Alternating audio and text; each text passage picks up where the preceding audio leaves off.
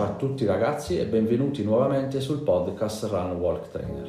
Io sono Donato Corrente e per sapere chi sono e cosa faccio vi invito a visitare il sito internet www.runwalktrainer.it. Vi ricordo anche che sono presente su Instagram e che come Run Walk Trainer, appunto, mi cercate con questo nome qui. E poi esiste anche un canale Telegram pubblico dove vi potete iscrivere gratuitamente per ricevere tutte le notifiche di quando vado a caricare nuovi episodi. Questo podcast è presente sulla piattaforma anchor.fm ed inoltre gli episodi io li pubblico anche sul canale YouTube Run Walk Trainer. Bene, detto questo andiamo avanti. Oggi vi parlo di aspetti nutrizionali. Allora, premetto che non sono un nutrizionista, quindi queste informazioni che vi trasmetto sono solo delle indicazioni, ma comunque basate su evidenze scientifiche, frutto di tante ore di studio personale ed esperienza sportiva. Vi invito quindi a rivolgervi ad un nutrizionista che potrà compilarvi un piano alimentare personalizzato adatto alle vostre esigenze.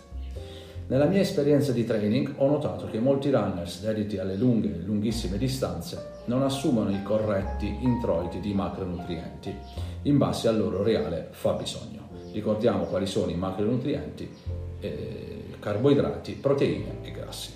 Inoltre, vedendo il peso calare, pensano di essere sulla strada giusta, ma non è sempre così, lo vedremo più avanti. Perdere peso corporeo, o meglio massa muscolare, a causa di allenamenti estensivi in depressione di glicogeno muscolare, i famosi allenamenti a digiuno, pensando che sia l'unico modo di aumentare la cosiddetta potenza lipidica, tanto importante per il maratoneta ed ultramaratoneta, non è la strada da seguire, soprattutto se non si è maratoneti esperti. Ricordiamo cos'è la potenza lipidica: significa significa abituare l'organismo ad utilizzare i grassi piuttosto che i carboidrati come fonte di energia, a parità di andatura e quindi di intensità dello sforzo. Praticare quindi allenamenti a digiuno quando si è già in uno stato di scarso apporto proteico può a lungo andare innescare il processo della gluconeogenesi, un processo metabolico che in caso di necessità dovuta ad una carenza di glucosio nel flusso ematico comincia letteralmente a smontare i muscoli per ricavare l'energia utile al proseguimento del gesto atletico. Inoltre, dopo i 40 anni, comincia anche, ahimè, la cosiddetta sarcopenia, ossia la perdita graduale di massa muscolare o massa magra, e quindi il nostro metabolismo rallenterà e ci si sentirà sempre più stanchi e con meno energia. Se si effettua un allenamento a digiuno la mattina, partiremo. Questa è una cosa che in molti non conoscono. Partiremo in depressione di glicogeno epatico, ma non muscolare. Questo è un argomento molto vasto. Sappiate però che esistono altri mezzi di allenamento più sicuri ed adatti anche ai neofiti per aumentare la potenza lipidica. In molti pensano infatti che perdere peso sia un vantaggio in termini di guadagno di passo al chilometro. Se da un certo punto di vista questo risulta essere corretto, occorre però fare attenzione a cosa si sta perdendo veramente. Il peso indicato dalla bilancia è solo un numero. Quello che invece noi dobbiamo capire è se stiamo perdendo massa grassa o massa muscolare. Infatti, nel caso in cui perdiamo troppa massa muscolare, questo non costituirà un vantaggio assoluto, poiché avere muscoli tonici e forti è fondamentale per stare lontano dagli infortuni e per avere un gesto tecnico più efficiente, con la conseguenza diretta di una maggiore economia della corsa, che risulta essere la chiave vincente nelle gare di endurance. Occorre quindi integrare, se necessario, il corretto quantitativo di aminoacidi essenziali, in particolare modo della leucina, almeno 2,5 grammi al giorno, tramite l'assunzione delle proteine. Quindi, parlando adesso e andando avanti, analizziamo meglio il secondo macronutriente, le proteine. L'introito corretto di proteine, che a mio avviso è il macronutriente più importante per noi sportivi, risulta fondamentale per ricostruire i nostri muscoli dopo allenamenti intensi. A tal proposito, infatti, ci tengo a fare un approfondimento, poiché lo ritengo doveroso. rispetto alla popolazione generale, noi che abbiamo l'obiettivo di migliorare la condizione fisica con lo sport avremo bisogno di un introito proteico maggiore.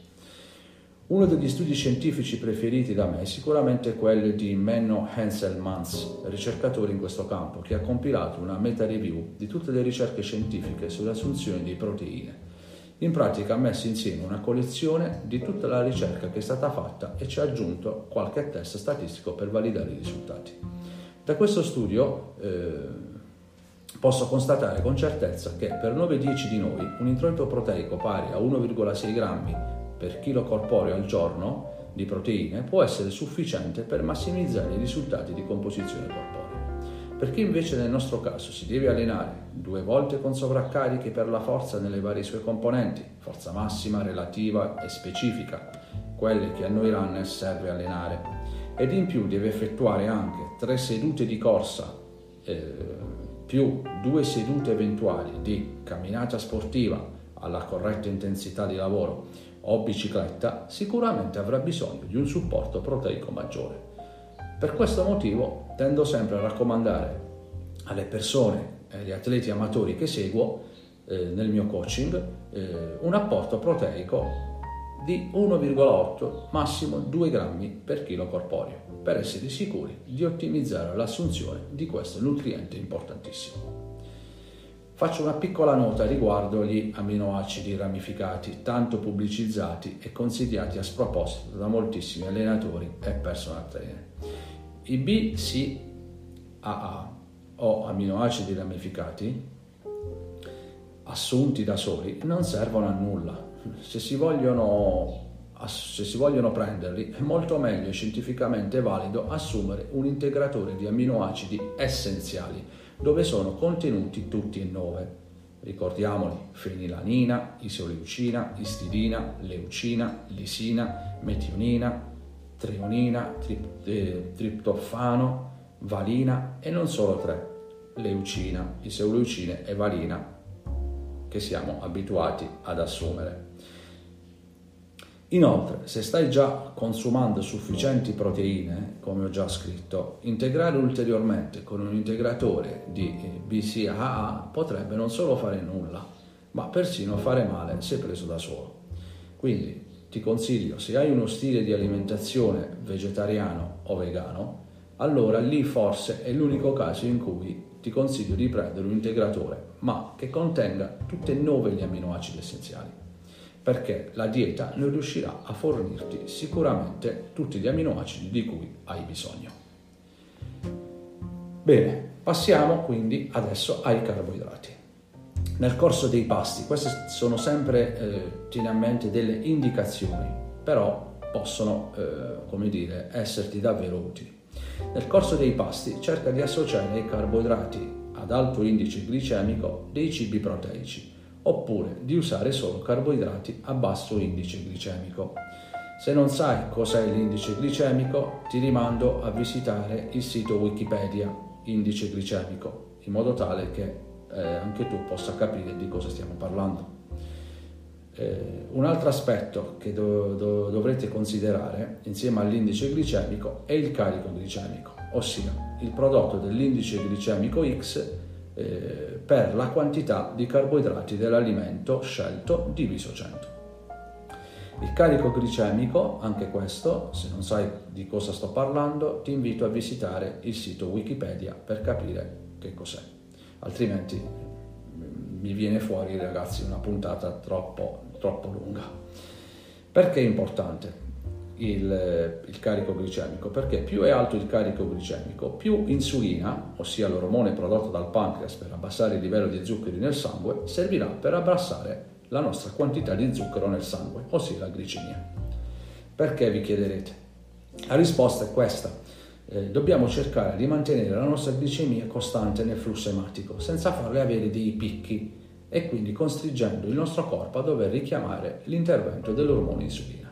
Evitando questi picchi glicemici ci sentiremo più attivi e concentrati durante la nostra giornata. Il ruolo dell'insulina. Il ruolo dell'insulina, se ad esempio abbiamo terminato un'attività fisica intensa e i nostri serbatoi di zuccheri, glicogeno muscolare ed epatico sono vuoti o semivuoti, scusate, questo importante ormone stoccherà lo zucchero in eccesso proprio nei muscoli e nel fegato. Ma se non siamo in questa specifica situazione, condizione, il glucosio in eccedenza verrà immagazzinato sotto forma di grasso a partire dal nostro girovita, dalla pancia. La quota indicativa di carboidrati da assumere va da 1 a 4 grammi per chilo di peso corporeo. Naturalmente più saremo attivi, stesso discorso delle proteine, e più massa muscolare avremo, maggiore sarà il suo quantitativo. Prima degli allenamenti più impegnativi o prima delle gare è bene assumere almeno 2-3 ore prima, preferendo quelli a basso carico glicemico, in modo da avere nelle ore successive un rilascio di energia costante e graduale. Durante l'allenamento o la gara, ma solo se superiamo almeno i 75 minuti di attività, potrebbe costituire un vantaggio l'assunzione di carboidrati in forma liquida o in gel, nella quantità di massimo 30-60 grammi all'ora. Personalmente, io assumo prima degli allenamenti più impegnativi o delle gare dai 21 km in poi una tazza da 250 ml di latte di avena con una fonte proteica come ad esempio 2 fette di prosciutto cotto o 2 fette biscottate integrali con un velo di marmellata e burro. Potreste provare anche l'olio di cocco se non vi dà fastidi, bruciore di stomaco e quant'altro, per la presenza al suo interno di grassi MCT a catena media che entrano direttamente nel flusso sanguigno fornendo energia di pronto utilizzo. Dopo gli allenamenti o le gare possiamo assumere un pasto anche ad alto indice glicemico, accompagnato sempre da una fonte proteica. Vi faccio anche qui una precisazione. Le indicazioni riportate qui, riguardo appunto l'assunzione dei carboidrati in gara, sono prettamente soggettive. Ed inoltre, se si è allenata bene la potenza lipidica, vedrete che nel corso della competizione non ci sarà bisogno di assumere tanti carboidrati. A conferma di questa mia ultima affermazione, ricordo la mia gara, precisamente la maratona delle Terre Verdiane di qualche anno fa, dove con un meteo davvero sfavorevole conclusi la competizione in 3 ore e 2 minuti, assumendo solo acqua in piccoli sorsi ogni 10 km. Concludo parlandovi brevemente proprio dei grassi. Ricordo infatti che nei cibi che assumiamo generalmente troveremo una forte presenza di acidi grassi omega 6 che hanno un'azione infiammatoria sul nostro organismo, già abbastanza provato dagli allenamenti settimanali. Quindi occorrerà compensare questo aspetto assumendo grassi omega 3 ad azione antinfiammatoria, e che ci torneranno utili anche per aumentare la massa muscolare e sentirci meno affaticati. Per farlo possiamo aiutarci mediante l'uso di un integratore di qualità. Leggiamo bene i dosaggi di EPA e DHA presenti in etichetta o, assumendoli, mangiando almeno 2-3 volte alla settimana alimenti come salmone selvaggio, sgombro, noci, semi di chia, semi di lino, olio extravergine d'oliva, avocado, eccetera, eccetera. Spero di avervi trasmesso alcune nozioni utili e spunti di riflessione su questo vasto argomento. Vi invito quindi a contattarvi se avete dei dubbi o per qualsiasi altra domanda, in modo tale da poter scoprire il mio Adaptive Training Program, con la speranza che possiate raggiungere i vostri traguardi sempre con il sorriso. Grazie, vi abbraccio e alla prossima. Ciao!